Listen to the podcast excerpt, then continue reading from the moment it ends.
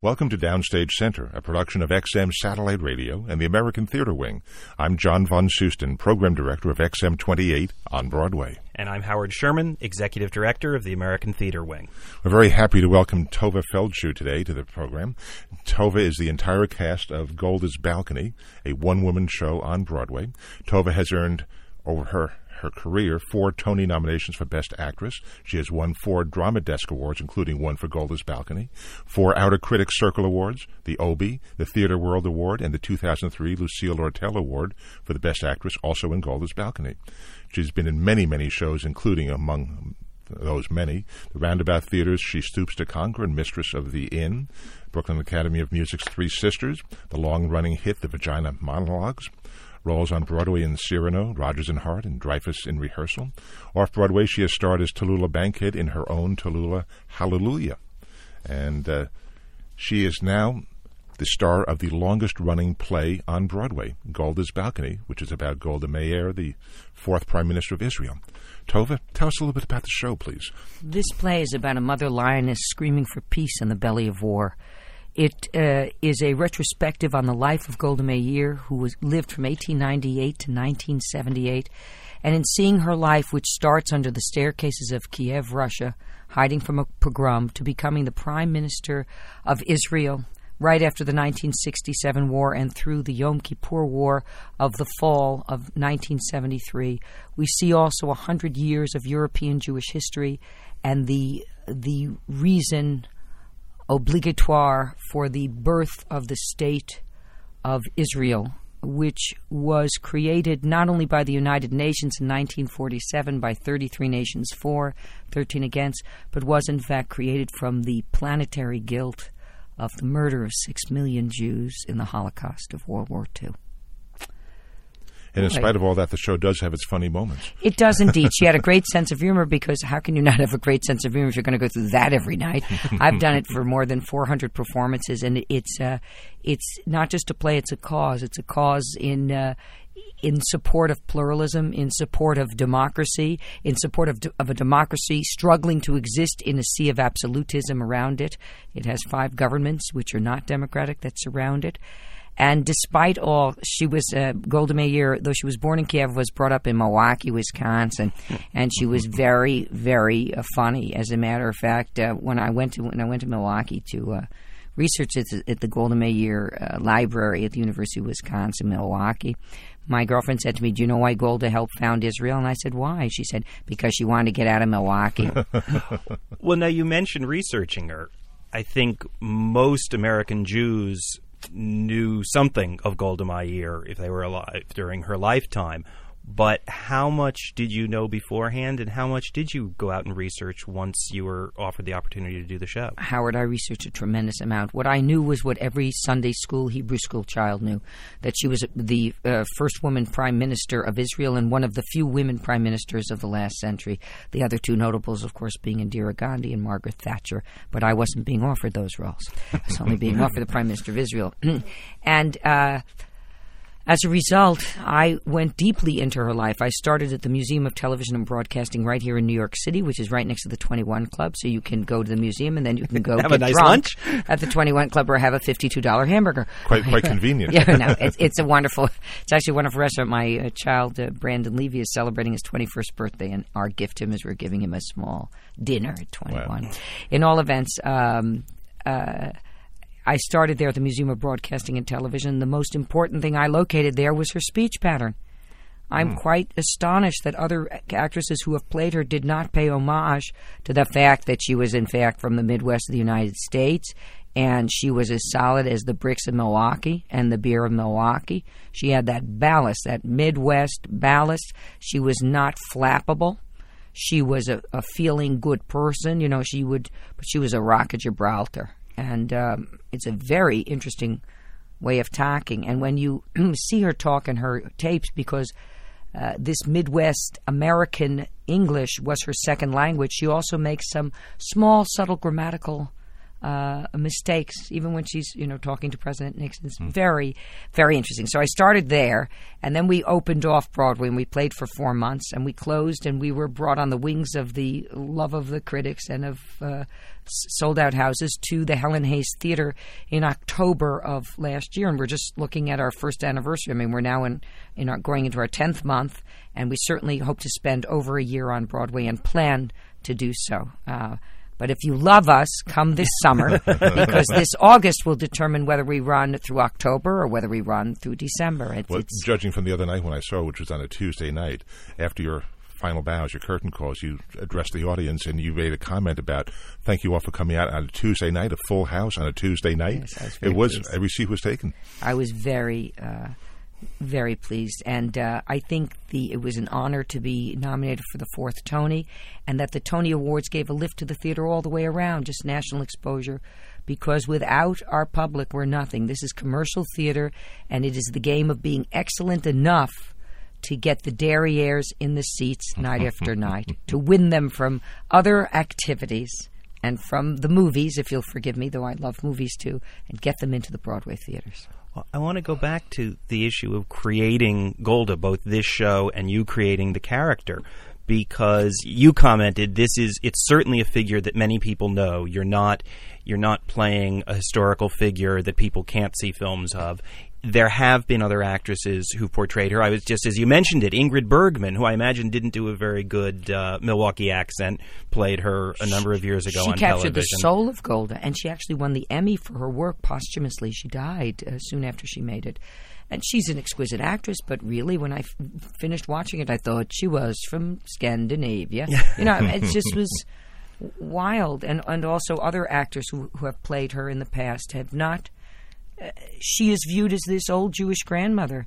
So maybe they, they assume she talks like this. Well, she doesn't talk like this. She doesn't come from there. She ta- she talks like this, and it's very important. She's also a chain smoker, and she's got that what we call a fry. You're the fry in the voice. That's from smoking. A lot of smoking. And in fact, this show is adapted from an earlier play that William Gibson wrote about Golda. Did you know that version? Had you seen that? Yes, I did see it. We all ran to see it. It only ran three or four weeks.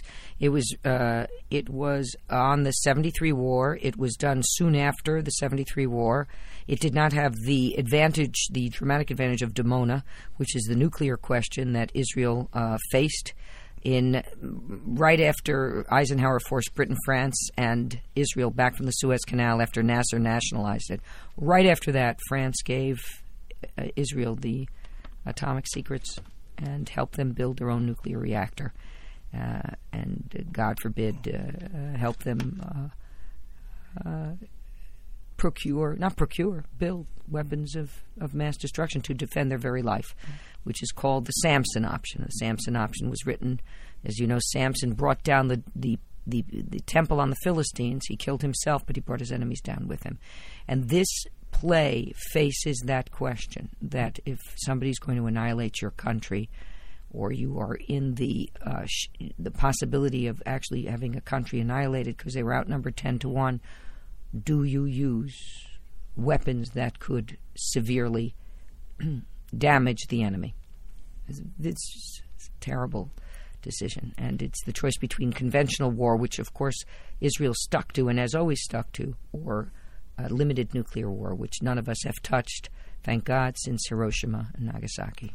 Well, what, what's interesting is, although it's a one-woman show, you are not alone on stage because there are projections of the historical figures involved. I do, and I play these about and 38 you, other people. and you do very good accents of people like you know uh, Henry Kissinger and Moshe Dayan and David Ben Gurion, and their their images are projected on the, on the set on the scenery Right, behind you. right. So it really livens it up and gives it a very interesting historical perspective. That was a very big choice. The piece was written as a narrative, and I, I'm a one woman show artist. I have a play piece called Tova Out of Her Mind, and even Tallulah Hallelujah, where I play Tallulah Bankhead, but I also played the people in her life.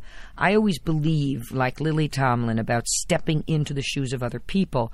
So, whereas sometimes Gibson would write, William Gibson, the playwright who also wrote Two for the Seesaw, The Miracle Worker, he's a fantastic playwright uh, where he would write, and then I did this. I said, Mr. Gibson, may I say, and then I do this, and then do it? And he said, yes. So I became Morris. I became Abdallah. He has a very uh, has a British accent. He's very very well educated. In those days, all the Jordanians and all the, the royalty were extensions of the British Empire, so they were sent to Cambridge and, and Oxford. And in a sense, by you becoming those characters for a few moments here and there, it kind of recreates the history and ties it together. Yes, and it, it's it's it's a it's a dense piece. It's an historic piece. Uh, uh, it, it is a piece that every person who's educated should see.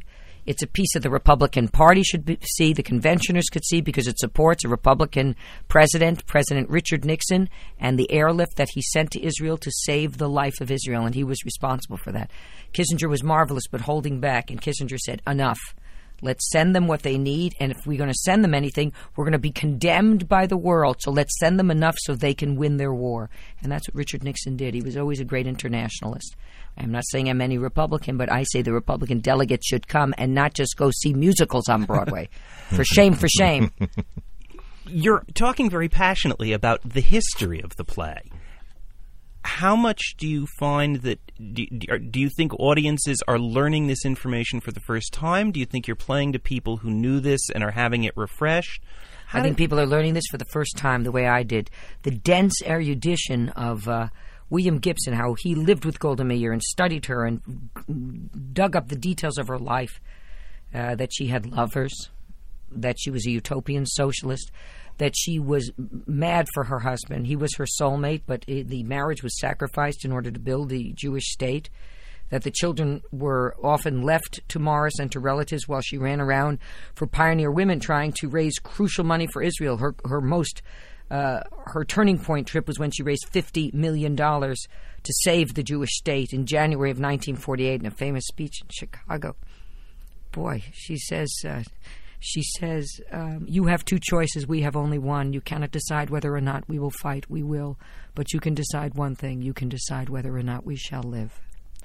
kills me even when I say it now. And that America came through even then, and these wealthy um, people wrote checks, and she went back to Israel with $50 million in order to supply her country with armaments to fight uh, uh, armies of. Uh, of Syria, Egypt, uh, Jordan. It was a disaster. They were surrounded by people who wanted them and unfortunately still want them in the sea. But uh, it's. Uh, I don't think it's going to happen. I, I always say at the curtain nowadays, particularly since we're in an election year, and I can't wait for the Republican delegates to come see Golda's balcony on August 29th. And if you need a 5 o'clock matinee, call 997 5399, and I will do one for you. That's, That's in the 212 area code. 212 997 5399. My angel Republicans. My father fought under Eisenhower in the war. He was in G2. He's a great Eisenhower, right? In all events, um, uh, this play uh, I, have actually lost my train of thought. Let's let's go to humor. When Henry Kissinger balked at sending Golda Meir the the airlift in 1973, he said to her, First of all, I am an American. Secondly, I am Secretary of State of the United States. Lastly, I am a Jew. She said, That's fine, Henry. Reread from right to left she was very, very uh, funny. When uh, Gen- when President Nixon came to her after the '67 war and said, "Madam Prime Minister, I'd give any three of my generals for your General Moshe Dayan," she said, "Great, I'll take General Motors, General Electric, and General Dynamics." so it's it's this play has a lot of humor in it, and what's more, I Tovah Feldshuh, who love you, the American public, love a good laugh. So I'm in constant I seek the humor in every piece I do because, boy, I tell you, we need a good, we need some good laughs these days. You, you've obviously made your plea to the Republicans. What about um, have you had student audiences? You mentioned uh, before we got on the air about a study guide, and I'm wondering how young people respond to this because so much of this is new to them. Some of my favorite performances are the student performances. Uh, first of all, I thank you for the asking this. First of all, I want to say what you don't yet know yet, Howard, but because of the student demand, uh, the last Thursday in July and all the Thursdays in August, that's five Thursdays in a row, we're putting in a special matinee. We're going to play Wednesday at 3, Wednesday at 8, Thursday at 3, Thursday at 8, and they're going to be special student tickets. Have If you have your ID, you get them for 25 bucks, which is nothing for Broadway. And we have another special if a parent comes – and wants to bring his child who has a student card between 10 and 18, that child can come for free. So educating the kids love it because it's such a palpable way of learning history. You come in the theater at at three o'clock, you're out by four thirty. You've learned a hundred years of history, and I'm doing it for you. And then there's this extraordinary DVD that sells in the lobby, done by award-winning documentarian Yves Girardis-Humbert, called "The Journey to Golda's Balcony," which is narrated by the wonderful Alec Baldwin and sexy Alec Baldwin, if I may so so as well, um, ladies. So this is about uh, me preparing for the role of the prime minister. It takes me into the dressing room. You see me put in, on my fat suit, my false legs, my false hair, the false prosthetic nose, all the aging makeup, and then it also you see interviews that I had with two prime ministers, with generals in the field during the '73 war, with her personal assistant, her personal assistant Lou Kadar Lou Kadar told me a story in an old age home in Israel. To prepare to go to Broadway, I continued my research. The research that started at the museum and went to Milwaukee. Between July 13th and September 22nd of last summer, I traveled to Israel to do a research trip where I went to every place she was. I went into and the, that's after you'd done the show at Manhattan Ensemble. after I'd done it 120 times. It, uh, yeah, for four months. Yeah, yeah. After I did, after I did it at Manhattan Ensemble Theater. But you know, I say stay in the tunnel, and we all know that uh, Broadway ain't for sissies. You have a tremendous, tremendous competition, and we know our tickets aren't cheap, even though Golda's Balcony has many summer specials, and as many of the smart shows do for the summer, because we want people from outside our city to come and be with us. It's of, uh, it's of, and we want Christian groups and African American. Mayor Dinkins is going to come. Very excited about that. Um, we're getting some African Americans now, thank God, and we're getting some Christian groups, which is wonderful. But for the children, it's the it's the best of all. It's this is good from age ten and up. And boys, you get a lot of bombs. It's a lot of explosions. It's very very exciting stuff. And uh, you also get an education about the perils of of of war and the need for negotiation and uh, and peace. Well, there's a family of four sitting directly in front of me with a boy. He must have been about 10 or 11, a girl about 8 or 9, perhaps. These kids were on the edge of their seats the entire I mean, they, they, they never lost interest. They never yawned, I could see. They never uh, showed any you know disinterest in the show. They, they were riveted the entire show. Well, I am thrilled. And for, for them and for anyone, Thursday, July 29th, Thursday, August 5th, Thursday, August 12th, Thursday, August 19th, and Thursday, August 26th, we are on at 3 o'clock and 8 o'clock.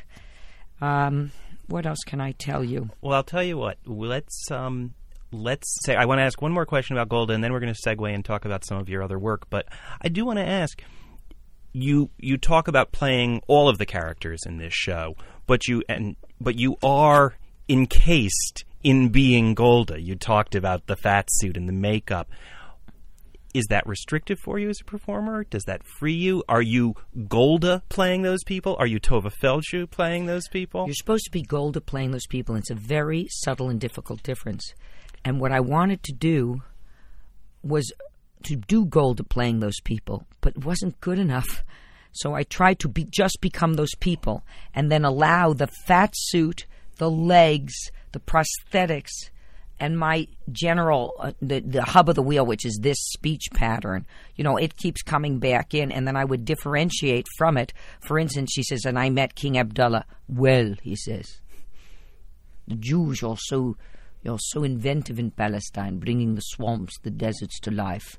You know uh, it's uh, tell me how how you do it. And she says well it's very easy. We pray every year for 2000 years next year in Jerusalem. You know so sh- the contrast is what I needed. This DVD captures the rehearsal process captures the backstory of Golda's balcony and actually is the only piece sells for $30 in the lobby of of of, of scenes from the play. It does have scenes from the play. Um, You, know what's so interesting? Tova Feldshuh, the woman, versus Tov- Tova Feldshuh, the actress, as Golda Meir, so totally different. I mean, out of makeup, out of costume, out of prosthetics, totally different person. You would never This imagine. petite, beautiful yeah, woman. Yeah, very, very glamorous woman, very glamorously dressed, and here you are on stage looking like an eighty some odd year old woman, uh, and just a total transformation, not only physically but also emotionally. Really, the the person, the character, which is amazing. She's taught me so much, John. yeah. She had such ballast, such equilibrium, and she she wanted she understood because she started with a pogrom. She understood death and dying. She was hard as a rock, except for one thing. She said, "Wake me up, night or day, if I lose a boy. Wake me up for the casualties." You know, I, I almost can't say it. And then we had the situation here where the President of the United States wouldn't even allow the filming of the caskets of our boys coming home. I want every American to know that I take up every obit of every American soldier that has been lost in the Fertile Crescent and in Afghanistan, and they are on stage left with me. I have a picture of 800, now over 800 soldiers, hmm. and I dedicate each evening to a different human soul, one of the honored dead. Anyway, she she understood that. She she understood that that loss of life was a terrible, terrible thing. And it, I think it's late in the play, as I recall, that the title is actually explained what Golda's balcony means. I want you to come see this, but basically she says she has two two balconies in forgive me. I have two balconies in my life. This one has a view of the sea, and she's talking about her balcony on HaYarkon Street in Tel Aviv when she went back to work uh, for the Histadrut. She went back to work for the Labor Zionist Party as a secretary. Incidentally, Zionism is not a terrible word. I know it has been attributed to our consciousness movement as being uh, something that should be Nazified. It's the most disgusting twist of fate that the enemies of Israel would would uh, call Israel fascists. All Zionism is is the right of the Jewish people to exist through purchase and legal acquisition in a state of their own. And uh, if you study the Holocaust and what happened to the Jews after the Holocaust on the long road home, where they were in Ber- Bergen-Belsen for another year, you can see that they need a postage stamp on which to live and breathe and be left left to be.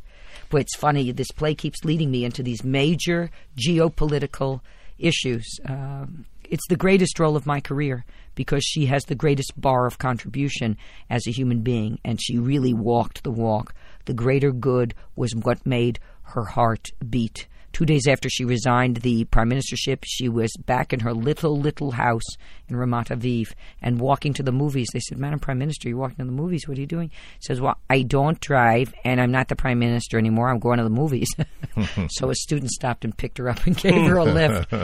Oh, man. And on that lighter note, as Howard said, we should maybe segue into Tova the person as opposed to Tova the That would actress. be good. The, uh, Oh, well, oh, the other- and I all the other Tovas. Yeah. I just the said other- the other balcony is another balcony in Oh, right. Dimona, and if you want to know what Dimona is, come see me at the Helen Hayes Theater on Broadway.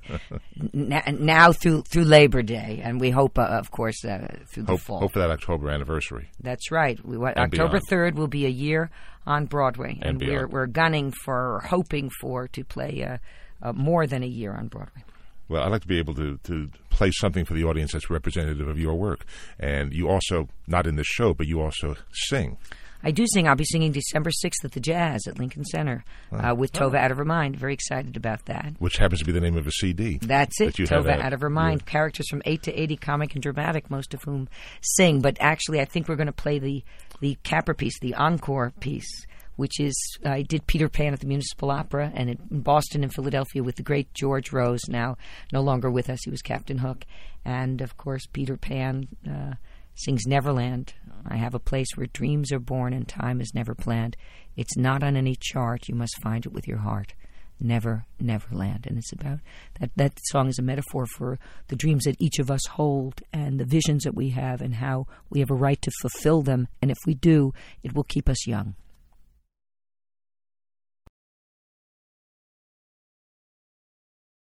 On XM28 on Broadway, Howard Sherman and yours truly, John Von Soosten, chatting with Tova Feldshuh, who you just heard singing Never Neverland. Now, Tova, I was reading up on you before this. Of course, I've known your work for years, but I did find something I found very jarring, and I have to ask for any actress. Terry Sue Feldshuh? I was born Terry Sue. I grew up in Scarsdale. That's actually on a, another recording I have uh, called uh, Tova Crossover from Broadway to Cabaret. The extraordinary Gerard Alessandrini, who wrote all the Forbidden Broadways, wrote me a song. I was born Terry Sue. I was.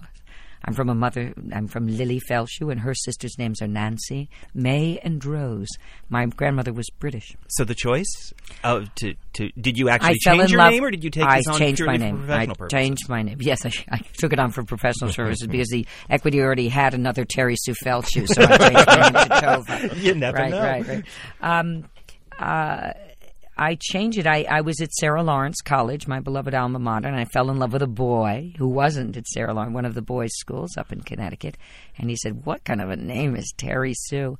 I said, "Well, I was called Midge. Can you imagine? For midget, I was called Midge on the basketball team. I'm five one. I'm, I'm the very basketball small. team. I was on the basketball team. Sarah Lawrence. No, I was on the basketball team at. Qua- at Quaker Ridge School. Oh, I couldn't. I couldn't make basketball. I couldn't make the varsity, not even close at Scarsdale. But we had a wonderful basketball team. We from third through eighth grade, we were undefeated.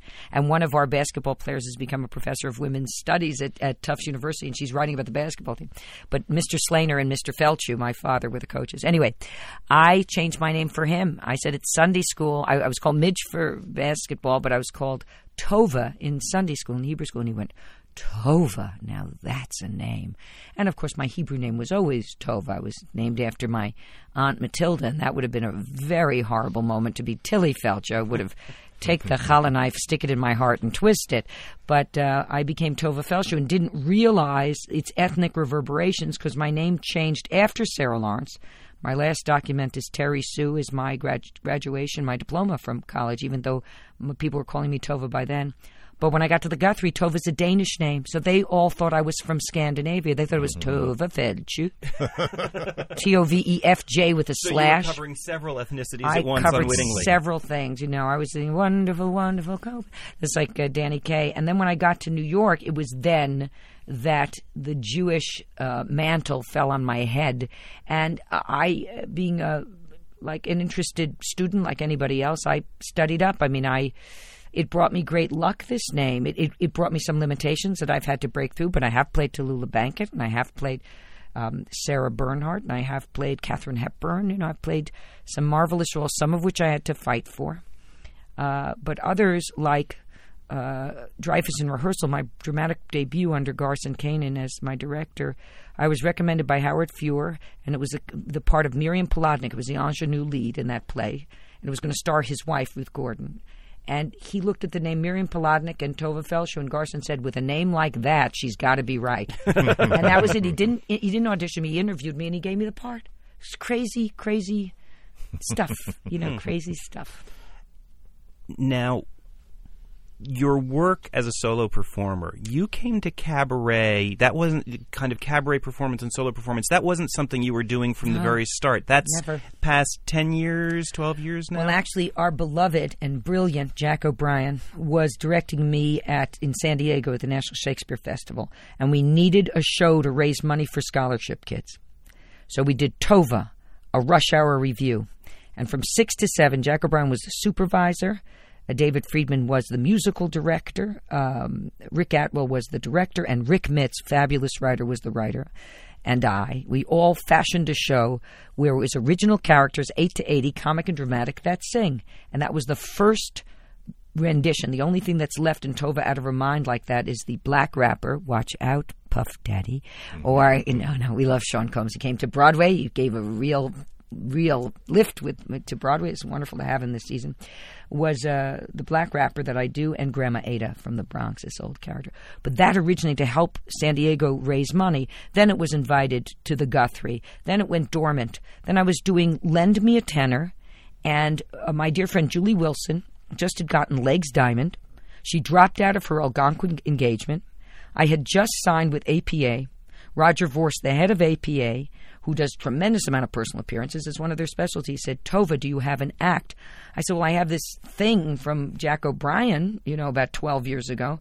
He said, I've got you dates. So I said, I don't So really have an an act. He said, Can you do six weeks in four weeks? I said, No. He said, Can you do four weeks in six weeks? I said, Yes. So I then went to Wally Harper and I said, I've got dates at the Algonquin, but I really don't have an act. And I showed him my material from Tova Rush Hour Review, and that became Tova Crossover from Broadway to Cabaret. It was extremely well received at the Algonquin. And from there, we had Tova Party of Ten, uh, The Bridges of Westchester County, which was me in a Chanel suit leaning on the asses of two cows. And then finally, Tova Out of Her Mind, which opened at the 91st Street Playhouse in 1996 for a three week limited engagement and played 10 weeks. And Tova Out of Her Mind has gone to London. It made its West End debut to Hong Kong, to Sydney, and it will be December 6th at the Jazz at hmm. Lincoln Center at 59th Street, that beautiful new theater. So do you like creating your own shows, or do you, do you, at this point, or would you rather still be in a show that somebody else is writing for you? I want to be in anything that's good. And Tova Out of Her Mind has been around since 1980. So really on and off. For some of the characters are 24 years old. Sylvia Chronic of Kaddish and Coffee, which I did for the American Theater Wing uh, luncheon. Good morning. This is a radio show host. Good morning. This is WYOY. Yoy, 24 hours, all depression, all the time. I'm Sylvia Chronic. I hope you're miserable. Anyway, um, that's a very young character written by Larry Amoros. Again, one of, one of the great Rick Mitz and Larry Amoros are just the, the two blessings in my life. So uh, I love doing one woman shows for one reason, not because I need to be on the stage all the time, because I have children and I need to mother them. And when you're in a one person show, with the exception of Golda's Balcony, which is not only not written by me, but we're in a commercial Broadway run, uh, however, it's only 85 minutes long. But this gave me the flexibility to mother Brandon and Amanda. And Amanda's young still. She's just going to 11th grade. Brandon's a junior, just finished his junior in college. But it gives me the flexibility. I would love to take Golda's Balcony out on the road in one night stance in uh, concert version. All the sound cues, uh, some of the lights, the costume, the makeup. My darling Trevor McGinnis, who does the makeup and and, and uh, hair so brilliantly, and um, none of the projections. And we go. I did it in Montreal to save the uh, Hillels, and I'm doing one night for uh, a big closed uh, concert, November the first in Dallas, Texas. And you could start the tour in Milwaukee.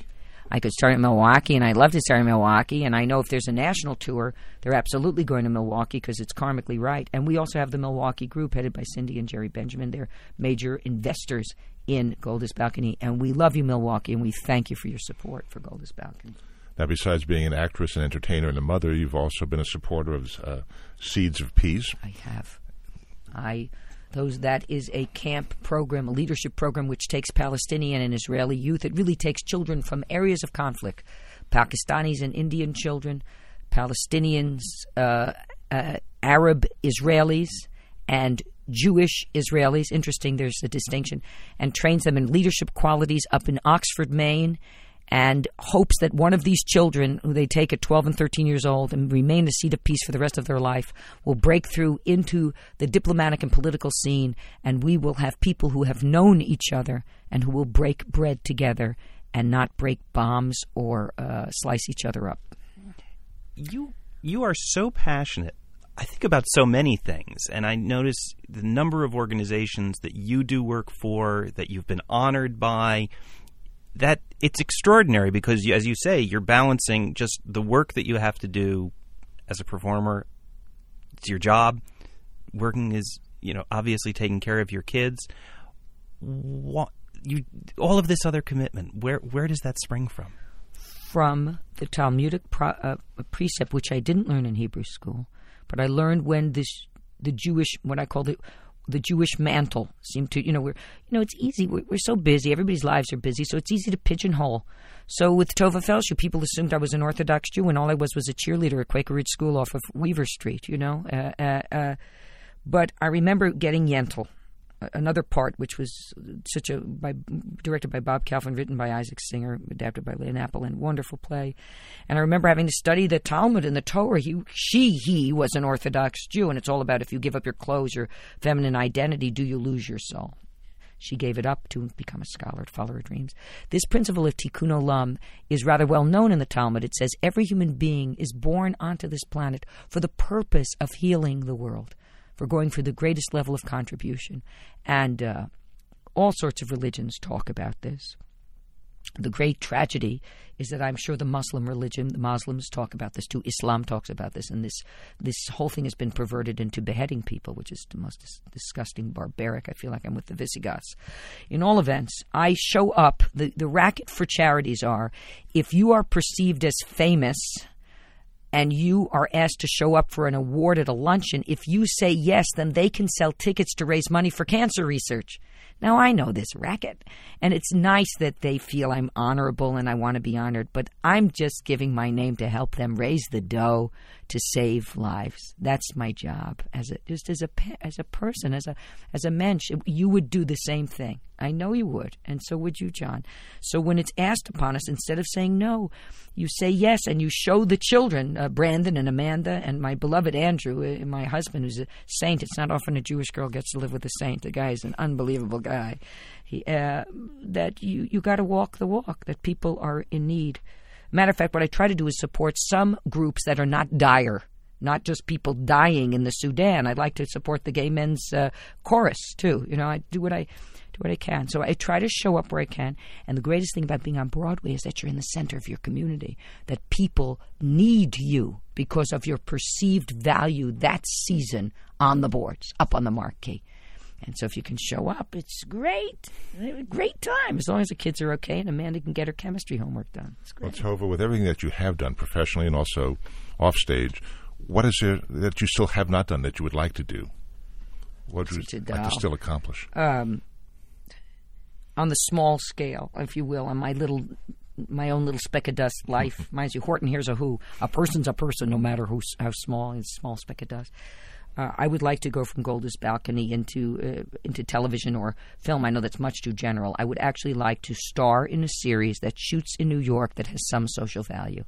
And it hit me as I was dreaming of this today uh, with my yoga teacher, comes to the house twice a week, um, that I would probably have to come up with an idea and then go to my allies, uh, one of whom I hope is Dick Wolf, on whom I've mm. been on Law and Order every season since the beginning. I'm the, I think I'm the only, only actor they invite back once once a year, every year, like Peter Pan. I mean, many many people. I, I worship. You got show. into some ethical trouble last time, though. Where is there? Yeah, I got have you gotten shot past too. That? Oh, yeah, yeah. so. No, it was wor- the ethical trouble was worth it. We got the Emmy nomination.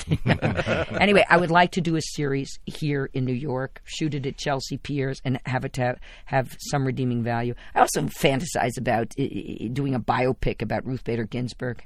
Mm. I think she'd be. I hope she'd be mm. interesting. She sure the heck is brilliant. Um, Katharine Graham, I think that one is taken already. But that's what I'd like to do. I'd like to come up with an idea of a series that's also funny.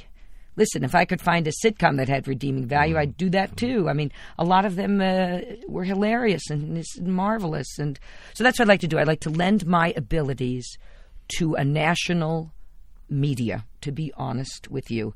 And of course, I would then uh, return to Broadway. And uh, unfortunately, whether we like it or not, Broadway audiences love it when you star in media things. Mm. It mm-hmm. helps sell the house. Sure, sure. Uh, Raisin in the Sun, uh, case in point. Despite its excellence, it, it was sold anyway, you know. Any final word, final thought before we go? Yes. For all of you Never give up, as my father would say. Fall down seven times, get up eight. And reach for the stars, because if you reach for the stars, you may land on the roof. You reach for the roof, you never get off the ground. Come visit me at Golda's balcony. Well, Tova Terri Sue Feldshuh. Yes. My mother will love you for that. Lillian, Lillian will love you for that. Thank you so much for joining us today on Downstage Center. Great pleasure. Great honor. I'm John von Soosten. I'm Howard Sherman of the American Theater Wing. Please join us again next time. Thank you.